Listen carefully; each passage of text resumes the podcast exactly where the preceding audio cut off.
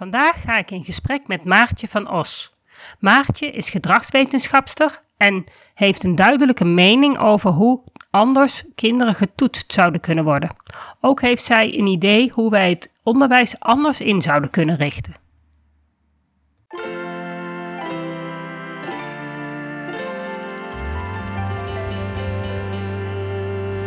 Welkom bij de Beelddenkers podcast. Ik ben Natasja Esmeijer van Beeldig Brein en de schrijfster van het boek Beelddenkers als kwartjes vallen. Ik neem jullie mee in de wereld van de beelddenkers. Beelddenkers zijn creatieve, intelligente en zorgzame mensen, maar ze hebben moeite met onze vluchtige, snelle maatschappij. Dat begint al op school en het werkt door in het werkende leven. Ik ga in gesprek met leerkrachten, ouders van beelddenkers en met de beelddenkers zelf natuurlijk.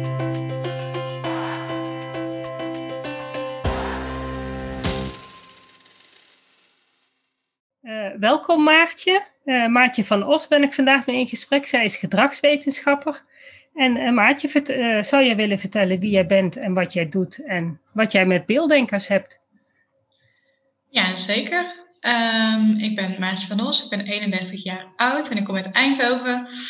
Um, ben afgestudeerd als orthopedagoog en um, ja, ook wel met een specialisatie in leerlingenzorg. Dus op die manier altijd wel met het onderwijs in aanraking geweest. Um, in eerste instantie gewoon via diagnostiek. Um, met name in de dyslexiezorg ben ik uh, begonnen. Um, dat leek niet helemaal aan te sluiten bij mij, omdat ik, uh, ja, het is heel erg geprotocoleerd en uh, gestandaardiseerd. En ik miste een beetje de ruimte voor creativiteit en eigen inbreng. Dus uiteindelijk ben ik daar uitgestapt en bij een uh, opstartende jeugdzorgorganisatie terechtgekomen die zich met name bezighield met uh, ja, jongeren die vastliepen op school of dreigden uit te vallen. Um, en een grote interesse hadden in uh, techniek, ICT, design, alles wat daarmee te maken had. En ik vond het een heel mooi concept en uh, ja, merkte ook dat dat heel, heel goed aansloot bij de, deze doelgroep. En um, ja, het was echt nog in een opstartende fase. En ik vond het heel erg leuk om dat mee op te zetten. En ben daar zo ook mee verder gegaan. En uh, toen kwam ik er steeds meer achter dat het stukje ja, organisatorisch, uh, projectmatig werken, dat dat wel heel goed bij mij aansloot. En dat ik daarom misschien met daar wat meer mee, mee, bezig ben gaan houden dan echt met de uitvoerende zorgtaken. Um, ja, en vanuit daar ben ik uh, ook voor mezelf begonnen uiteindelijk. Om toch ook op meerdere plekken uh, mijn visie uh, uit te rollen. En samen ja, hopelijk tot een soort van systeemverandering te komen. Ehm, ik heb een grote passie voor onderwijs ook nog steeds. Om daar toch vernieuwing, innovatie in ja, teweeg te gaan brengen. Dus daar, dat is wel mijn missie in het leven, moet ik zeggen. Ja. Nou, dat sluit natuurlijk heel erg goed aan bij, bij mijn missie. Uh, ik wil natuurlijk ook het onderwijs ja, gewoon beelddenkvriendelijker maken. En um, ja, jij zegt, wel, wat voor doelgroep heb jij meegemerkt met jongeren? Waren dat uitvallers uit de middelbare school of ook al van de basisschool? Um, nee, ja, in mijn werk ben ik met name, heb met name te maken gehad met jongeren vanaf 12 jaar ongeveer. En dan ook jongvolwassenen die vastlopen op het, ja, voor of het hoger onderwijs bijvoorbeeld. Um, of niet helemaal een plek kunnen vinden op een uh, werkplek. En waar, weet je ook waar ze dan ook op vastliepen? Um, ja, vaak. Tenminste, hè, met even met de groep waar ik mee te maken heb gehad, uh, waren het toch wel gemiddelde tot hogere intelligentieniveaus. Uh, dus dat zou de belemmering niet moeten zijn, maar toch de manier waarop het onderwijs werd aangeboden. Um, ja, de, de, het verplichte stukje daarvan van ja, maar je moet nou eenmaal uh, voldoende scoren voor Nederlands. Je moet nou eenmaal uh, deze vakken volgen die wij hebben bedacht. Um, wat dat, ja, dat dat gewoon niet lukt. Dus uh, bijvoorbeeld wel heel goed zijn in Engels en geschiedenis, maar vervolgens op wiskunde gewoon niet meekomen en daardoor maar een niveau zakken. daar ook niet meekomen om dezelfde redenen. Ja, of uh, misschien ook uh, de, de randvoorwaarden, sociaal contact, uh, functioneren in de klas, wat dan allemaal niet op een andere school ook niet goed ging. En daardoor gewoon uitvallen, ja. ja. En had jij toen al de link gelegd met beelddenken? Of zie jij die link niet? Ja, nou, zeker wel. Ja, ik denk, het is niet per se mijn expertise, dus ik weet er niet zo heel veel van. Maar je merkt wel dat gewoon een andere manier van denken en een andere manier van leerstof tot je nemen, dat dat een heel groot verschil maakt. En dat daar niet altijd op wordt ingespeeld of dat daar de mogelijkheden voor worden aangeboden op scholen. Nee, nee scholen hebben ook eigenlijk geen idee wat beelddenken is. Wil je dat ik het een stukje uitleg? Ja, nou zeker. Ja, ja. ja, ik kan dat heel kort hoor. Um, ja, taaldenkers um, die leren eigenlijk bottom-up. Oftewel, uh, die willen heel langzaam de stof opgebouwd krijgen. Dus we beginnen bij het begin en elke keer zet je daar een beetje uh, informatie bovenop. En beelddenkers die willen juist graag eerst weten wat, um, ja, wat hetgene is wat ze moeten leren, dan zo breed mogelijk zodat ze met alle informatie die ze hebben alvast een beeld in hun hoofd op kunnen bouwen, waardoor ze weten waar ze eigenlijk de informatie die ze daarna bottom-up krijgen, kunnen plaatsen. Want een beelddenker die leert op associëren van, goh, wat weet ik al van het onderwerp? En die wil eerst begrijpen, ook wel begrijpen waarom die iets moet doen. Dus wat, wat jij ook aanhaalt, ze zijn allergisch voor moeten, vooral de pubers. Maar ze willen ook weten waarom en ze hebben eerst al die informatie nodig voordat ze kunnen gaan werken aan ja, welke informatie krijg ik dan en hoe past dat in mijn plaatje. Hm. Heeft het ook te maken met dan het werken met voorbeelden of uit eigen referentiekader bijvoorbeeld, dat daarin kunnen uh, koppelen? Nou, eigenlijk niet. Het gaat er meer om dat ze inderdaad associëren met wat weet ik al. En um, ja, wat is mijn einddoel? Wat moet ik er straks mee kunnen? Hm. En dus niet zozeer van, um, ja, wat weet ik al en uh, ik moet alle kennis al hebben. Nee, want dat hoeft helemaal niet. Maar ze willen wel weten waar de, waar de kennis naartoe gaat. Anders worden het allemaal losse feitjes die in hun hoofd helemaal geen plek meer krijgen. Oftewel, de tweede keer dat je erover begint, hebben ze geen idee dat het bij het eerste stukje hoorde. Hmm. Ja, dus die verbinding maken met uh, uh, waar heeft het dan ook nut voor of waar leidt het naar uiteindelijk? Dat uh, is dan heel belangrijk. Oh ja. ja. ja. En op school is alles, ja, wordt van, van makkelijk steeds moeilijker. Als je geen idee hebt waar het naartoe gaat, ja, dan gaat het in je hoofd alle kanten op. En uiteindelijk ben je, ja, ben je, weet je niet meer waar het naartoe leidt. Nee, daar, daar zat ik ook wel inderdaad over na te denken. Um, ja, toen we deze podcast gingen, gingen doen, dacht ik van ja, maar inderdaad, het onderwijs is natuurlijk heel erg gericht op schrift. Uh, woordjes stampen, um, ja, de grote teksten, stukken tekst uit je hoofd leren. Als je kijkt naar het eindexamen van de talen, is alles uh, textueel, dus uh, lezen. Alleen maar gericht op lezen, terwijl we volgens mij daar een heel groot stuk missen van ja, maar hè, wat is nou eigenlijk belangrijk als je een taal leert? Wil je niet gewoon ook bredere communicatie bijvoorbeeld uh, kunnen opzetten? Um, is dat ook iets wat bij beelddenkers dan lastig is? Uh, het, het, ligt er een beetje aan. Sommige beelddenkers hebben heel veel moeite met taal, hebben echt moeite met woorden. Um, terwijl andere beelddenkers gewoon prima kunnen lezen en vaak dan wel nog wel moeite hebben met het um, interpreteren van de vraag beelddenkers die denken heel letterlijk. Want um, ze denken natuurlijk in beelden en beelden gaan veel sneller dan woorden. Dus je hebt eigenlijk al op het moment dat je een zin hoort, halverwege de zin heb je al een beeld bij die zin. Maar je weet niet waar de zin naartoe gaat. En je bent hmm. al onderweg aan het associëren. Dus vandaar dat vaak de, de, de tekst anders is in je hoofd dan wat de schrijver bedoeld heeft. En heel veel taal, uh, zeker vragen, dat, daar zit vaak een bedoeling achter. Terwijl die bedoeling niet altijd letterlijk daar staat, waardoor ze het vaak te letterlijk nemen en dan niet doorhebben wat nou precies, ja, wat, wat voor antwoord er verwacht wordt.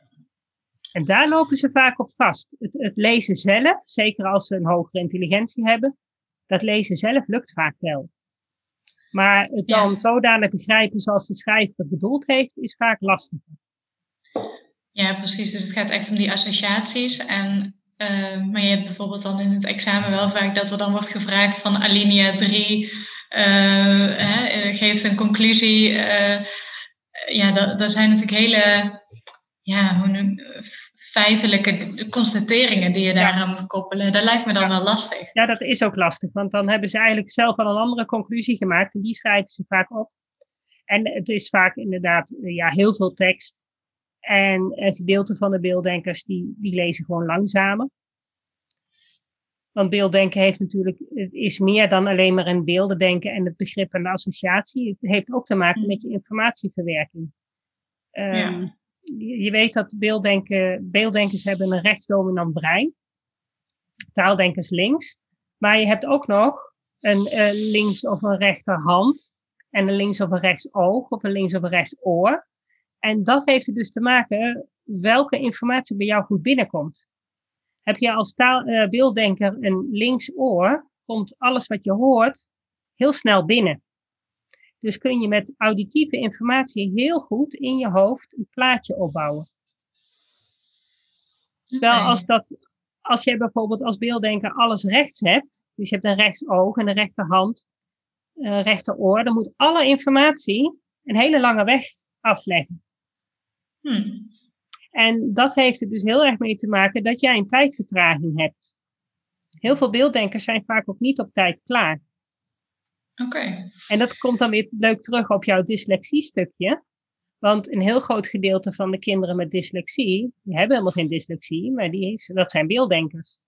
Hmm. Hebben vaak dezelfde problemen, dezelfde tijdsvertraging. Alleen dat is op te lossen door visualisatietechnieken, of, of in ieder geval een andere manier aanpakken. Heb je echt dyslexie, ja, dan gaat dat niet lukken. Nee, precies. Maar is er dan te weinig aandacht, ook in de diagnostiek bijvoorbeeld, voor beelddenken? Dat daar eigenlijk nog een soort van uh, ja, contra-indicator. Ja, uh, ja. Maar een school die heeft niks anders dan een diagnose di uh, dyslexie. Want een mm -hmm. diagnose beelddenken, die bestaat niet. En dan krijg je dus geen extra tijd. Dus als een kind laag genoeg scoort, dan zijn ze op school al lang blij dat hij in ieder geval iets heeft waardoor ze in ieder geval die dyslexiebegeleiding in, in gang kunnen zetten.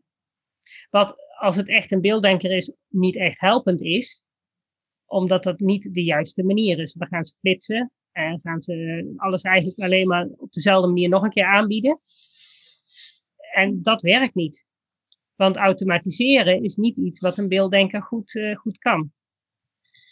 En hoe uh, zou je zoiets oplossen dan als je al kijkt naar echt het, ja, begin diagnostisch traject en je ziet van nou, een kind loopt vast op school, uh, heeft ondersteuning nodig, dan wordt er inderdaad vaak gekeken eerst naar leerproblemen, leerstoornissen.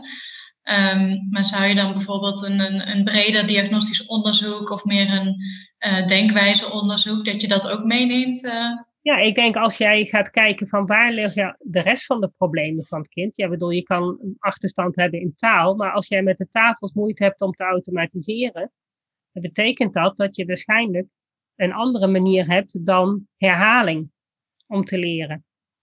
Als jij als, als taaldenker uh, tafels wil oefenen, ja, dan volstaat het om gewoon tien keer een som achter elkaar op te dreunen. Dan zit dat riedeltje in je hoofd. Je hebt zo'n soort snelweg aangelegd in je hersenen.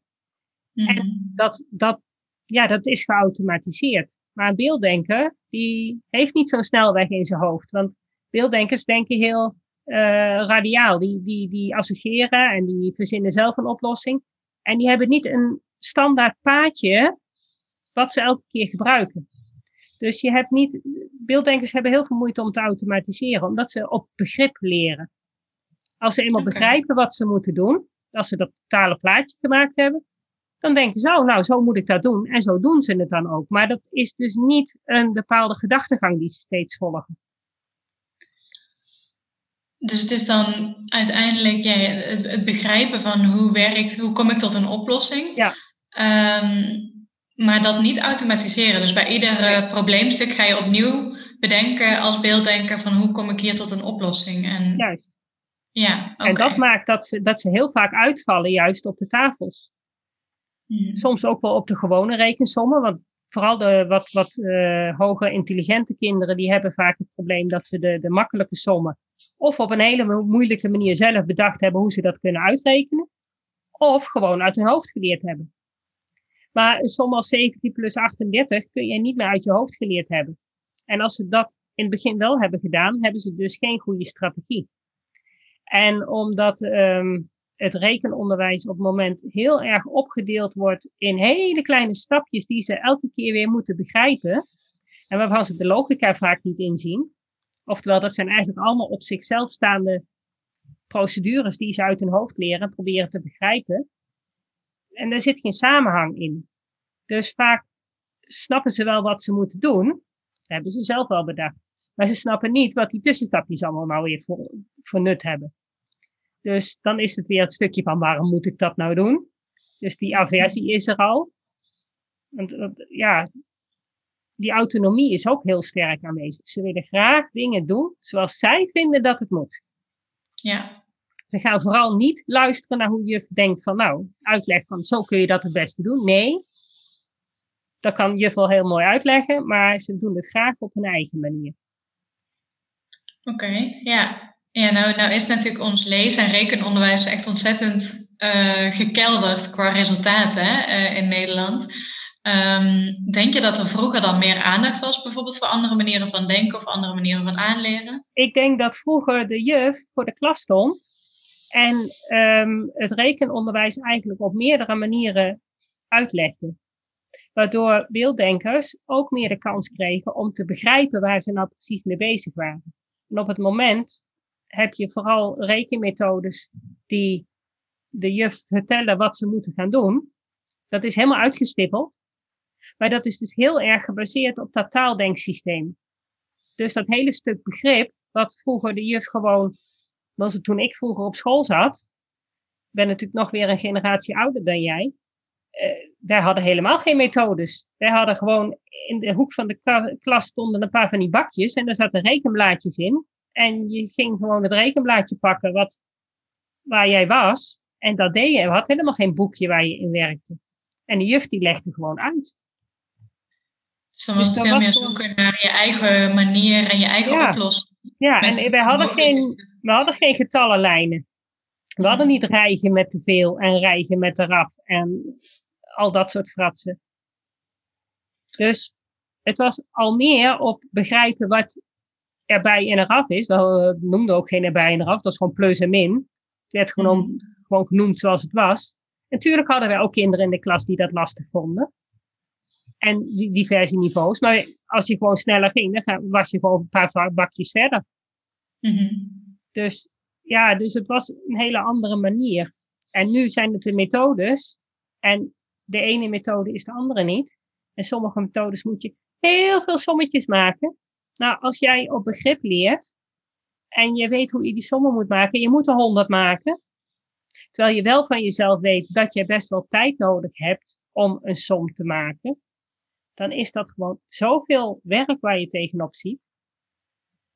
Terwijl als je in de methode zou inbouwen dat de ene helft van de klas heel veel sommen maakt, omdat hij nou eenmaal die oefening nodig heeft, en de andere gewoon uh, wat uitdagendere sommen, maar wat minder en gewoon volgens de beelddenkmanier van, hey, kom nou tot begrip, wat zijn we nou eigenlijk aan het doen? Dan zou je die twee naast elkaar volgens mij veel makkelijker um, het aanbod kunnen geven, zodat kinderen, dat het ook beter past. Dus, ja, dus ik hoor je een stukje maatwerk uh, zeggen, veel meer echt kijken naar wat past er bij het kind en hoe komt hij tot een oplossing en daar ook de ruimte voor bieden als school. Um, ook autonomie uh, gaf je straks aan dat dat heel belangrijk is. Hè? Uh, ja, ja, ik zou dan misschien nog wel een stap verder willen gaan en willen kijken van, uh, ja, moet je nog wel klassiek rekenonderwijs bijvoorbeeld aanbieden? Of moet je, uh, zou je bijvoorbeeld met projectonderwijs, waarin leerlingen een onderdeel rekenen hebben, zou je daar ook veel van kunnen leren en uiteindelijk ook tot een resultaat komen? Ik denk het wel. Ik denk is dat iets wat bij beelddenkers ook aanspreekt? Uh, ja, want als juist als jij weet waarom je moet rekenen, heb je veel meer motivatie om te gaan rekenen. En zie je ook waar je het kan toepassen. En snap je ook veel beter waar je mee bezig bent. Ja. Zoals je zegt, van, nou, we gaan het project uh, supermarkt. Dan kun je de biologie erin pakken. Je kunt aardrijkskunde erin pakken. Je kan geschiedenis desnoods meenemen.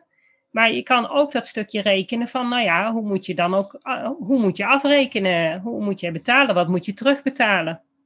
Ja, precies. Dat die context ook veel meer uh, ja. toepasbaar is en, en, begrijpelijk wordt gemaakt, inderdaad.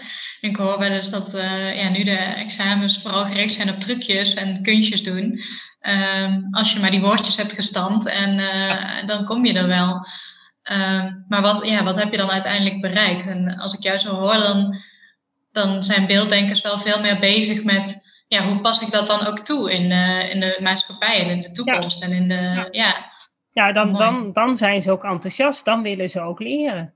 Want het zijn vaak hele leergierige kinderen. Maar ja, als je van jezelf weet dat je er moeite mee hebt om iets snel te doen, omdat toch die tijdvertraging er vaak in zit, en je moet er zoveel, hè, dat is gewoon geen begin aan. Nee.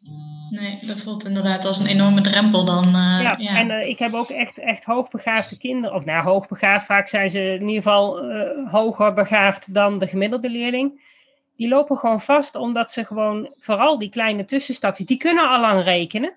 Die kunnen die som uh, 17 plus 28 zo uitrekenen in hun hoofd zonder papiertje. Maar ze snappen niks van het splitsen.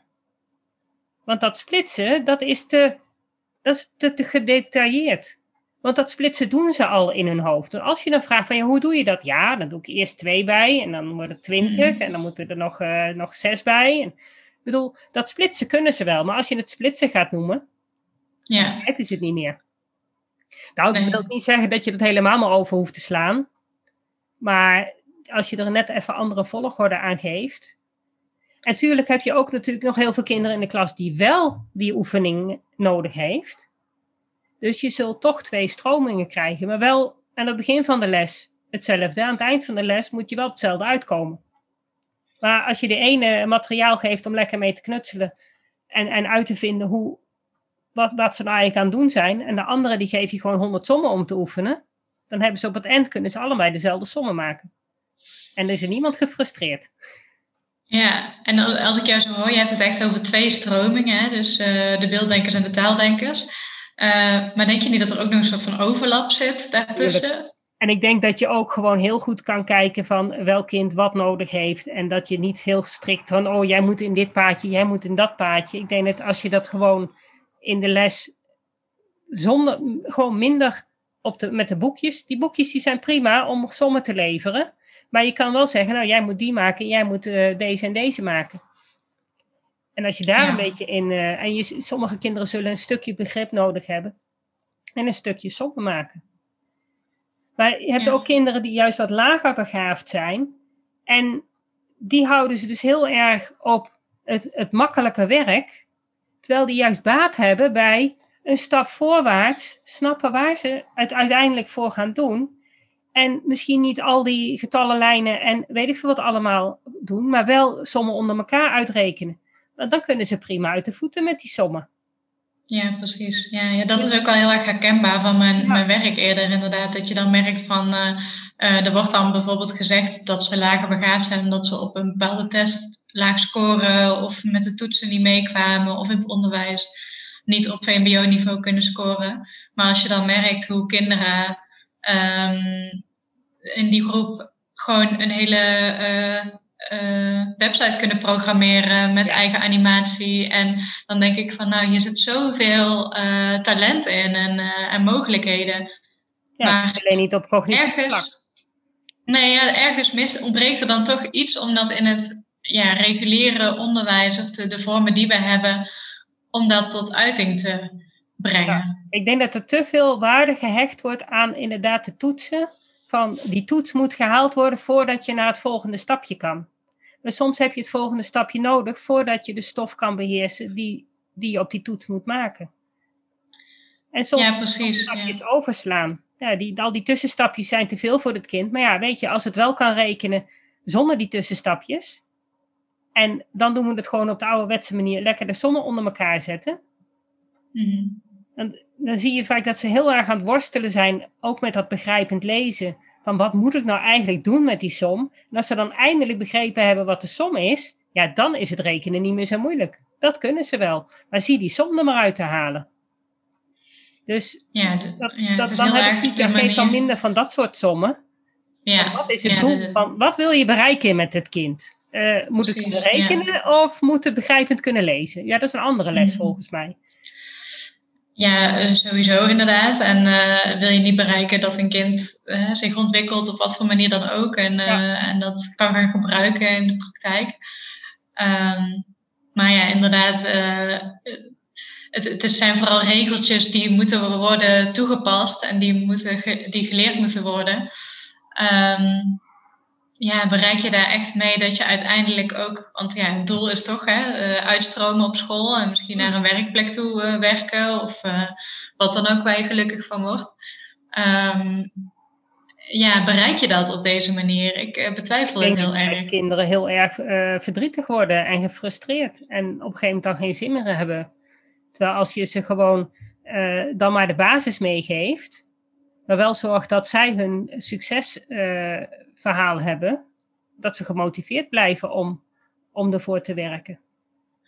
Ja, ja, we zitten zo erg in een stukje meten. Uh, Alles moet gemeten worden en alles moet met elkaar vergeleken worden. Uh, ja, wat inderdaad voor kinderen gewoon echt wel zelfs schadelijk kan zijn, denk ik. Dat je daar steeds aan blijft hangen. En zeker als je zo'n andere manier van denken hebt. Want ja, het betekent niet dat je slechter presteert, maar gewoon op een andere manier ja. nadenkt. En nog steeds tot een goed resultaat kan komen. Maar er, ja, er is vaak gewoon geen mogelijkheid om dat echt in het onderwijs ja, goed tot stand te laten komen. Dat vind ik toch wel lastig. Ja, dat is zeker lastig. Zeker omdat het hele stuk beelddenken gewoon nog niet, niet heel erg bekend is in het onderwijs.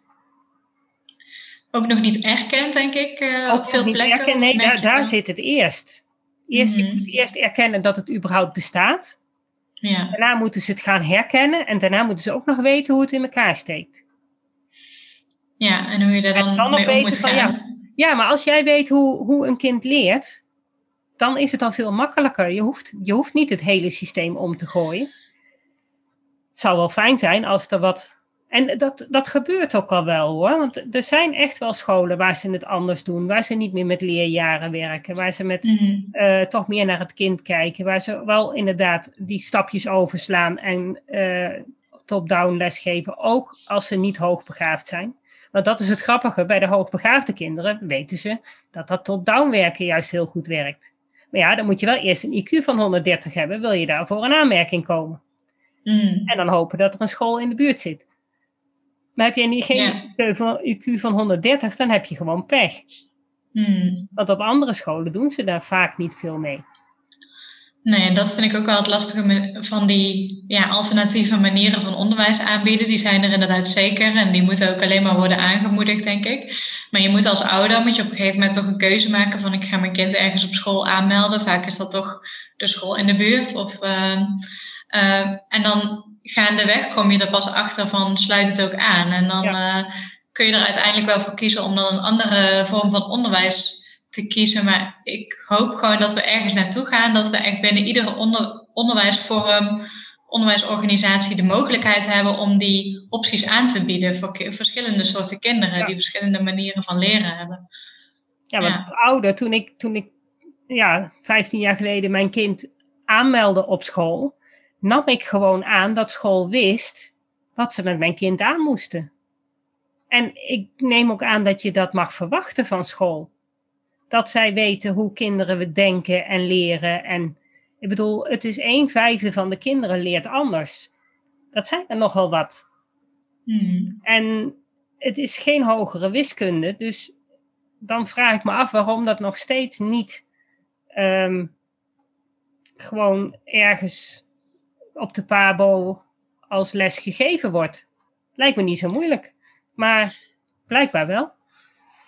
Ja, ja, het is een soort van vastgeroest systeem, lijkt het soms. En, en niks ten nadele van al die hardwerkende juffen en meesters die oh, er nee, goed voor oh, hebben met de kinderen. Af. Zeker. Ja. Dus maar, uh, nee, nee, nee, ik heb toevallig afgelopen weekend een cursus gegeven. Uh, over de inhoud van mijn boek. Ik heb natuurlijk een boek geschreven en daar, daar leg ik dat helemaal uit. En dan merk je ook dat ze, ook, dat ze heel graag willen. Alleen, ja. deze, er waren dan twee juffen en iemand anders kwam uit de hulpverlening. En die twee juffen die hadden allebei zoiets van, ja, maar nu weten we wel hoe we het moeten doen. Want ze wisten ook al wel wat van beelddenken. Maar ze zeiden, ja, maar het mag niet. Want de directeur die vindt dat we het allemaal op dezelfde manier moeten doen. We moeten op de methodeboekjes moeten we aanhouden. En we hebben, ze hebben allerlei manieren bedacht hoe ze dan met kinderen omgaan in bepaalde situaties. En daar mogen ze niet van afwijken. Dus dat is ook nog een groot probleem. Ja, ja precies. Ja, ik denk alleen wel vaak dat je. Leerlijn zijn en zo. Ja, ja. en de, de, de onderwijsinspectie die natuurlijk ook gewoon bepaalde verwachtingen heeft bij, bij onderwijs en uh, ja, examens en de CITO-toets waar je niet zomaar van af mag stappen. Nee. Uh, maar, uh, maar toch denk ik van, ja, probeer het wel bij, dicht bij jezelf te houden. Van uh, wat kan ik wel in mijn lessen doen om het net wat anders aan te bieden.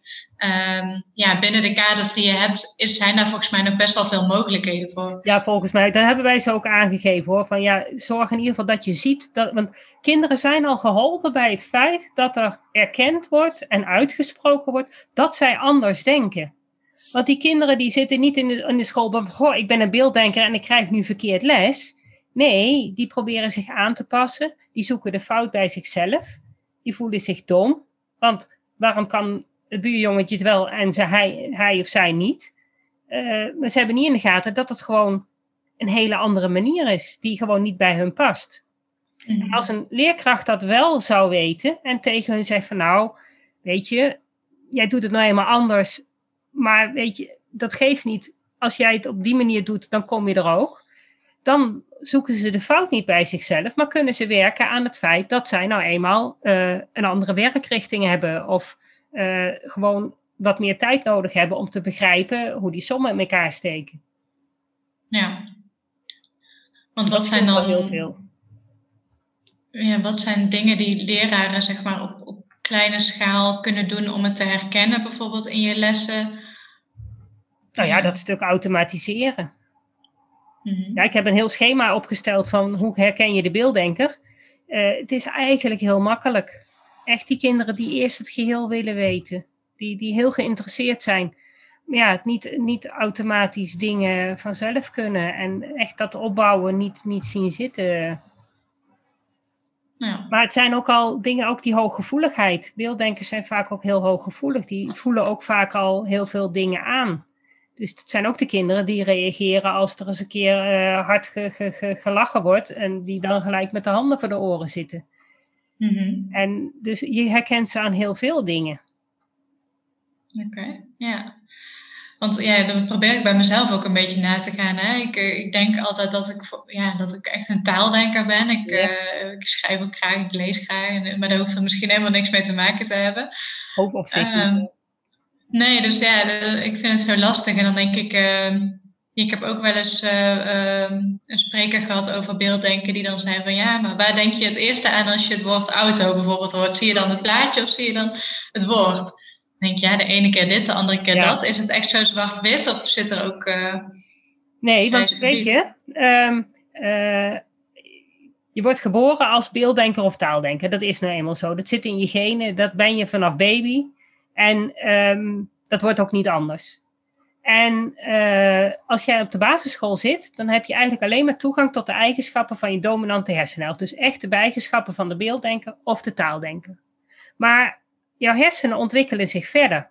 Oftewel, als jij ouder wordt, ga je dus allebei je hersenhelften beter gebruiken. Het gaat beter samenwerken. Dus hoe ouder je wordt, hoe meer je ook een beelddenker of een taaldenker wordt hoe meer je dat ook gaan, kan gaan gebruiken. Dus hoe meer plaatjes je ook hebt als taaldenker. En hoe meer woorden je ook hebt als beelddenker. Ik ben ook een taaldenker. Maar ik heb nou zoveel beelddenkers gesproken. Hmm. Dat ik ongeveer wel weet hoe dat in een hoofd uh, eraan toe gaat. Het is vooral chaos. En uh, heel vaak een heel vol hoofd. Er zijn ook kinderen die, die, um, ja, die ook echt klagen over een vol hoofd. Dat, het kan ook gewoon echt te veel zijn. Ze vaak, zijn ook vaak overprikkeld. Omdat een, een, een beeld, een beeld is niet alleen een plaatje, maar een beeld, bij een beeld denken is zien, horen, voelen, proeven, ruiken. En dat hele beeld, dat wordt opgeslagen. Dus als zij ergens aan terugdenken, komt ook dat hele beeld weer terug. Dus en met zien, en met voelen, en met horen, en met ruiken, en met proeven. Ja. Dus dat is zoveel informatie, dat zij als zij in een les zitten en de juf wat aan het vertellen is, zij al helemaal hun hoofd vol hebben met wat ze allemaal aan het horen zijn. En dat, ja, dat plaatje wat ze al hadden aan het aanvullen zijn met de nieuwe informatie.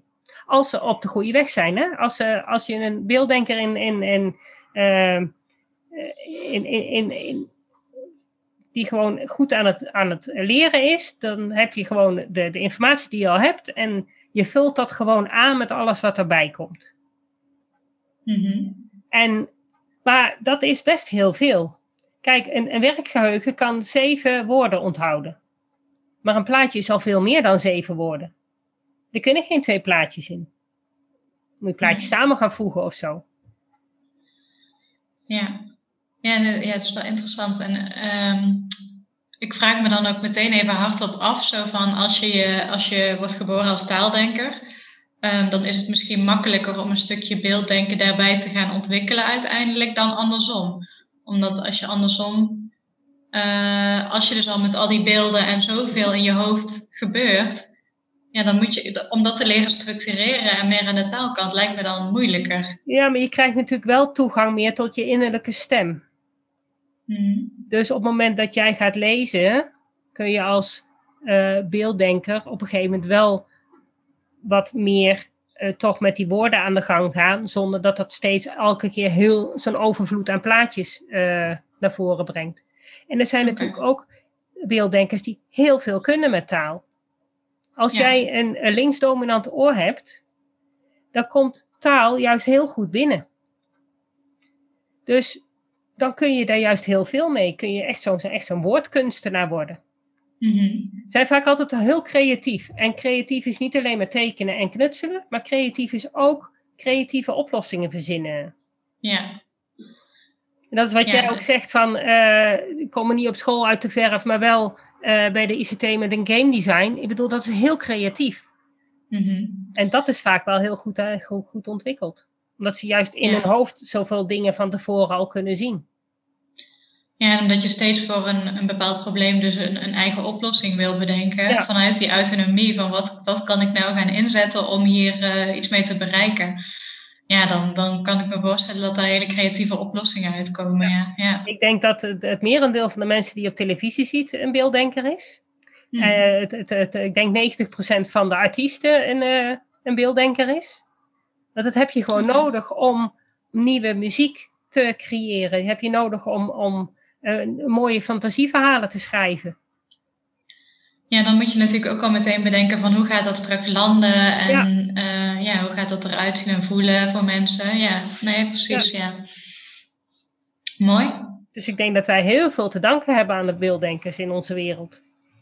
Ja, ja, maar zou het dan ook ja, voor erkenning kunnen geven als je dat kinderen dus van jonge leeftijd al kan meegeven? Van, uh... ja, als kinderen bij mij in de praktijk komen, dan heb ik ze na de intake, is het zelfvertrouwen al, al, al, al, al minstens drie keer zo hoog. Mm-hmm. Omdat ze gewoon horen en, en, en uitgelegd krijgen waarom het bij hun anders werkt. En er valt er zoveel van ze af. Ja. Zelfs volwassenen ook, hè?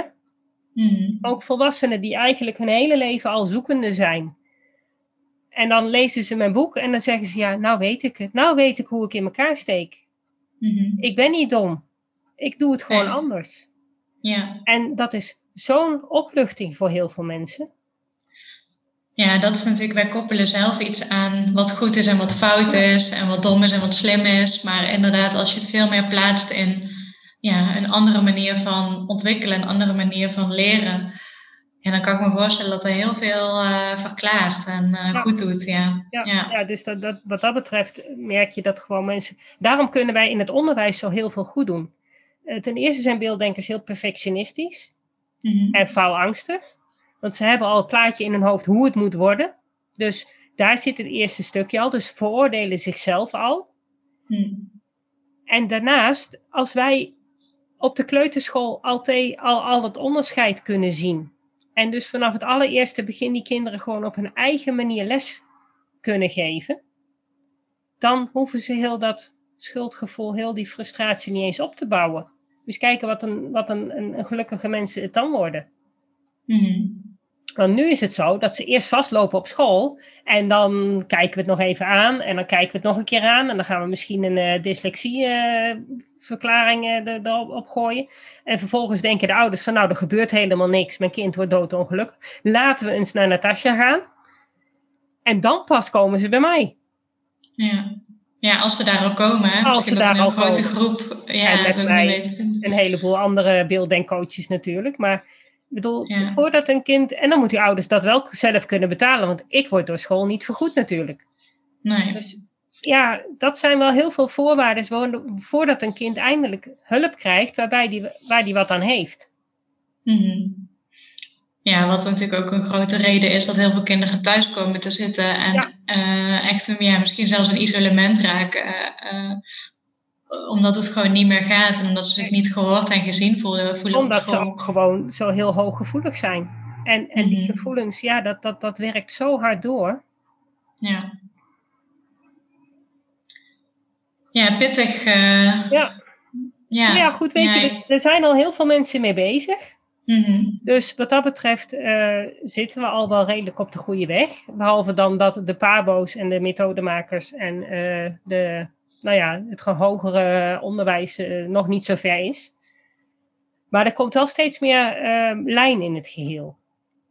Ja, het hangt natuurlijk ook allemaal met elkaar samen, inderdaad. Maar je merkt dat Ja. ja. heel veel mensen toe zijn aan verandering. En ja, vanuit daar moet het ook gewoon als een soort van olievlek gaan verspreiden, denk ik. Ja. Je kan niet wachten op, eh, nou ja, tot een keer de politiek zegt van we gaan het helemaal anders doen. Of de hogere scholen zeggen we gaan het anders doen.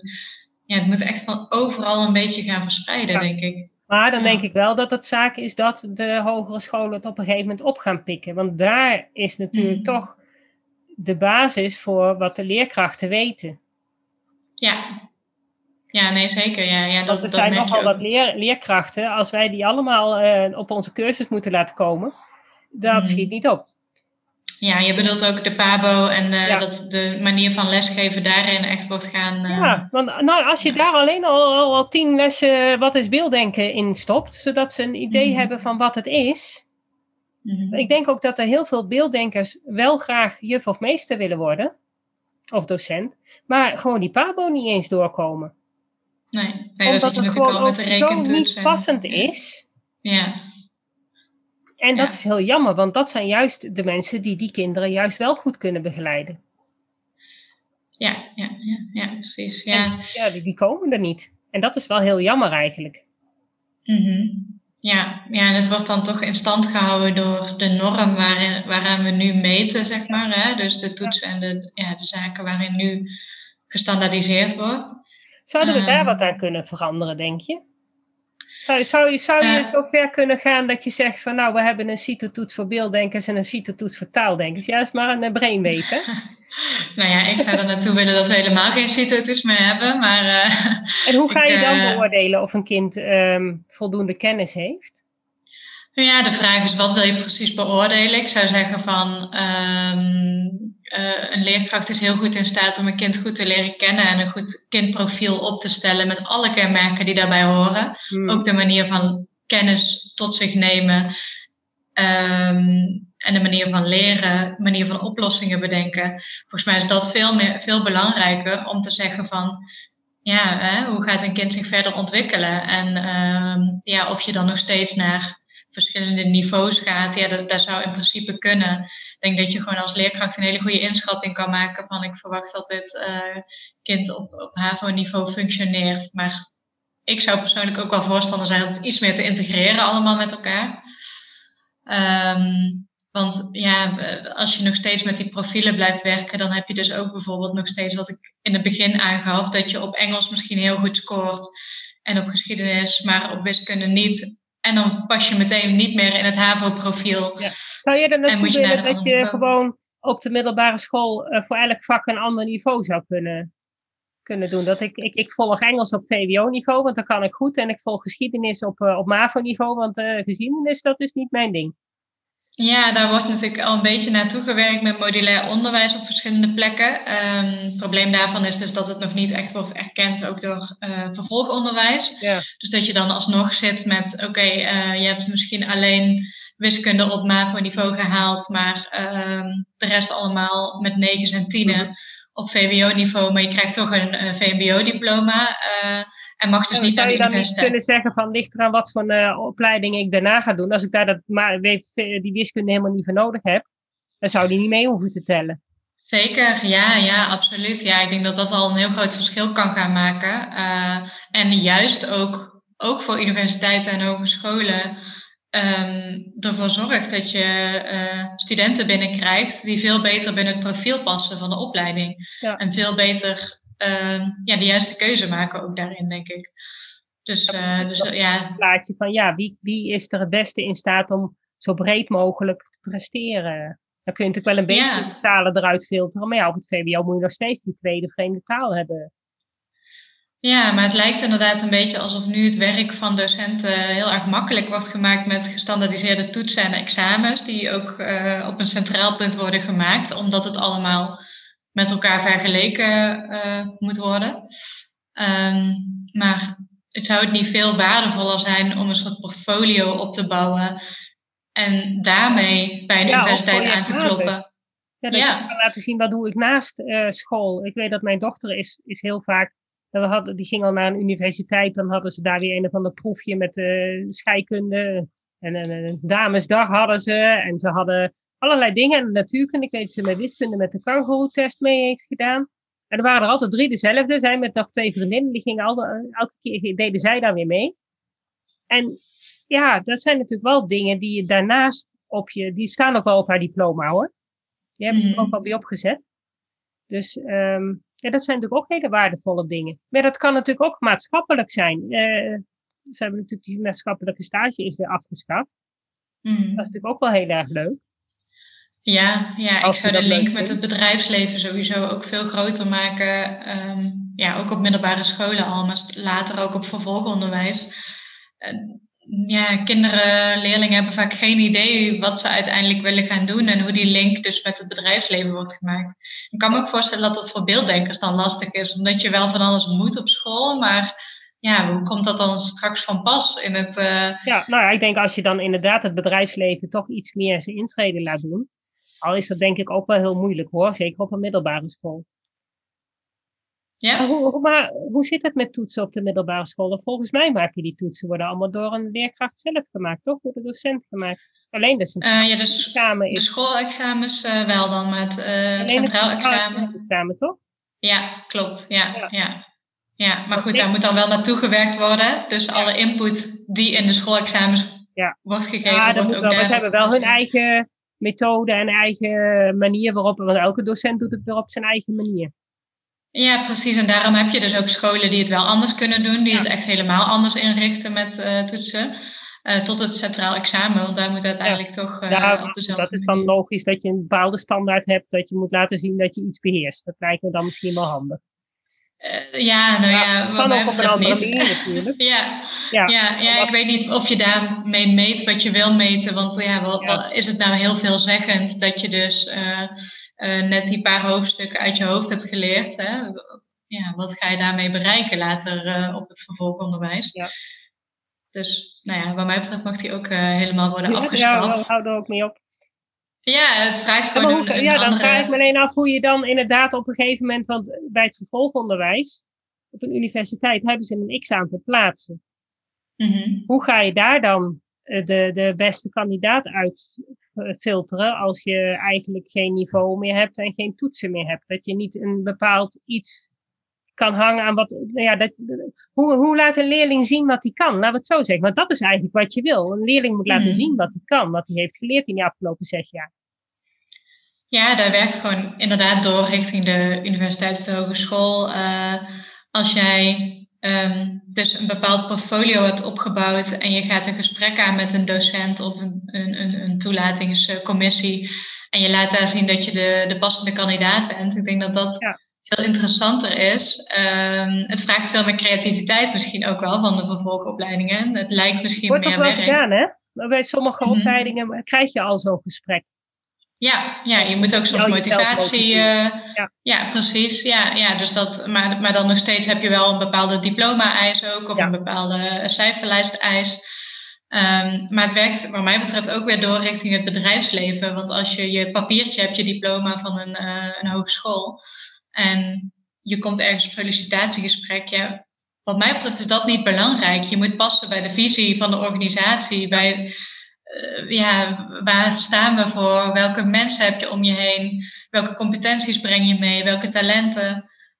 Dus dat zie ik gewoon, zou ik in ieder onderdeel weer terug willen zien. Dus in het bedrijfsleven, maar ook in de, op de hogescholen, universiteiten en op de, het voortgezet onderwijs. Ja. Basisonderwijs, ja. Ja, ja, ja ik denk dat wat, wat toen mijn oudste dochter van de basisschool kwam, was de CITO-toets nog leidend. Maar toen mijn mhm. jongste dochter een paar jaar later van de basisschool kwam, toen was die al niet meer leidend, de CITO-toets. En dan keek ze mhm. meer naar het leerlingvolgsysteem. En was de CITO-toets alleen nog maar kon alleen nog maar zorgen dat je een niveau hoger kon. Dus als je MAVO-HAVO op het randje zat, dan werd je ingeschreven bij de MAVO, want je moest HAVO-niveau hebben. Maar als dan de CITO hoog genoeg was, dan mocht je naar de HAVO. Ja. Dus zo ver zijn ze al. Ja, precies. Maar, maar je hebt dus wel dat leerlingvolgsysteem, dat zijn allemaal CITO-toetsen.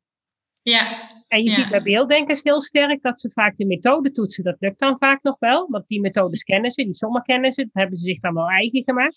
Maar op de CITO-toets, dan kun je als taaldenker die logica heel goed toepassen.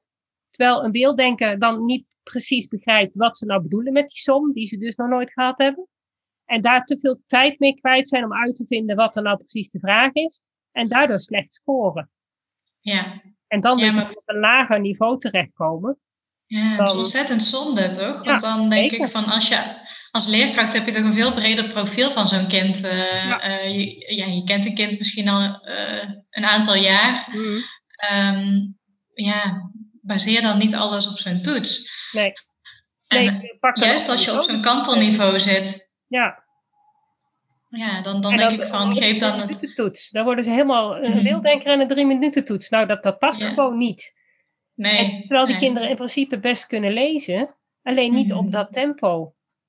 En ja, met de drie, drie minuten toets komen ze dan dus niet aan hun AVI-niveau, waardoor ze ook niet de kans krijgen om moeilijkere boekjes te mogen lezen. Zo worden ze eigenlijk steeds tegengehouden. Ja. ja, jammer, zonde, want je wil juist hè, uh, stimuleren en uh, laten vergroten, laten ontdekken. Zelfs dat ook niet mag, want ik had laatst uh, hier een jongetje en die had dan, die hebt van die gekleurde leeslineaaltjes. Ik weet niet of je die ooit gezien hebt. Mm Maar die leg je op de tekst. Ja. Nou ja, hij kon eigenlijk met dat gekleurde leeslineaaltje best goed lezen. Alleen met de toets mag hij die niet gebruiken. Mm wat, hebben, ja. wat zijn we dan? Met rekenen mag hij die niet gebruiken. Mag hij alleen met lezen gebruiken. Ja, uh, waarom heb je dat nodig, dat lineaaltje? Niet omdat je daardoor beter gaat lezen, alleen maar omdat je het beter gaat zien. Nou, als iemand een bril op heeft, ja, hoeft hij ook die bril niet af te zetten als hij die sommen moet maken, die rekensommen. Nee, precies. Ja, ik ben wel benieuwd wat de reden daar dan voor is. Ja, Wat, uh... Maar dat zijn allemaal van die dingetjes die in het onderwijs gewoon heel traag gaan. Ja. Ja. maar uiteindelijk komen we er wel. Maar nou, het heeft tijd nodig. Ja. We, we zijn, uh, ik ben nog maar net begonnen. Ja. Ja. Nee, maar ja, ik ben blij dat er meer mensen zijn. Dat, dat, je merkt nu met die coronatijd Mm. Ehm, ja, dat het ook boven komt drijven. Dat ouders ook zien dat hun kind gestrest en gefrustreerd raken van school. Ze zien ook dat ze eigenlijk op een andere manier leren. Dat als ze het zelf als, als, als ouders uitleggen en ze doen het anders, dat het dan wel werkt. En ze mm. zien ook dat heel veel van die beelddenkers overprikkeld zijn op school, waardoor ze dus ook al niet meer tot leren komen. Nee, en dat het thuis misschien juist al beter gaat, of in ieder geval op een andere manier. Ja. ja ik hoop ook echt dat dat, dat dat online lesgeven, dat dat gewoon een mogelijkheid blijft. Mm. En dat gewoon kinderen altijd een optie hebben om gewoon even uh, een middagje online les te volgen. En niet in die drukke klas. Ja. Of dat ze een ja, dagje thuis kunnen blijven. Maar wel dan gewoon in de klas mm. erbij zitten met de laptop. Ja.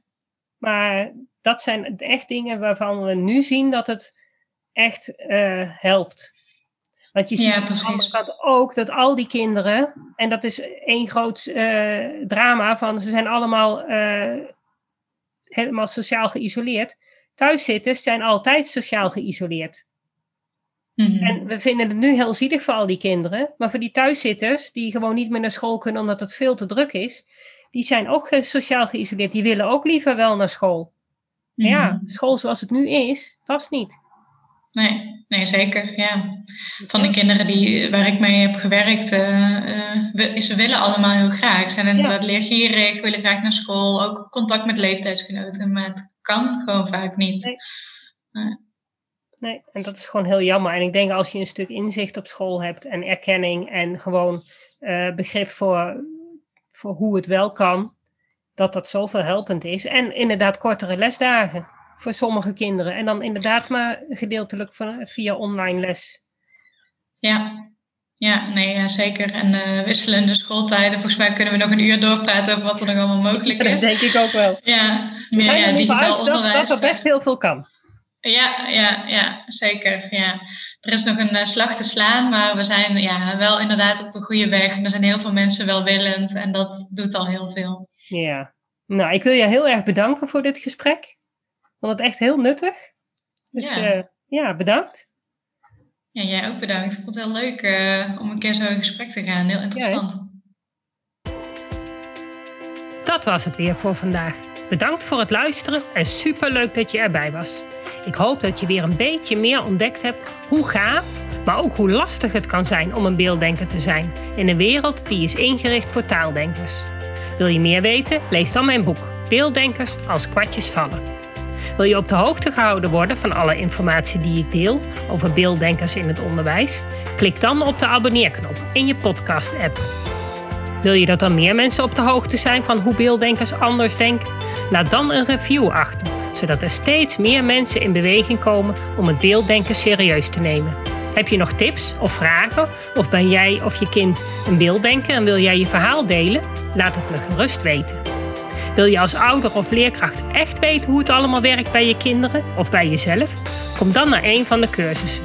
Duik helemaal in het onderwerp en kom erachter dat beelddenkers helemaal niet zo anders zijn en best in ons onderwijssysteem passen, als je maar weet hoe ze denken. Ik geef speciale cursussen voor ouders en voor professionals. Voor meer informatie ga je naar www.natasjaesmeijer.nl. Samen gaan we voor een beelddenkvriendelijke wereld.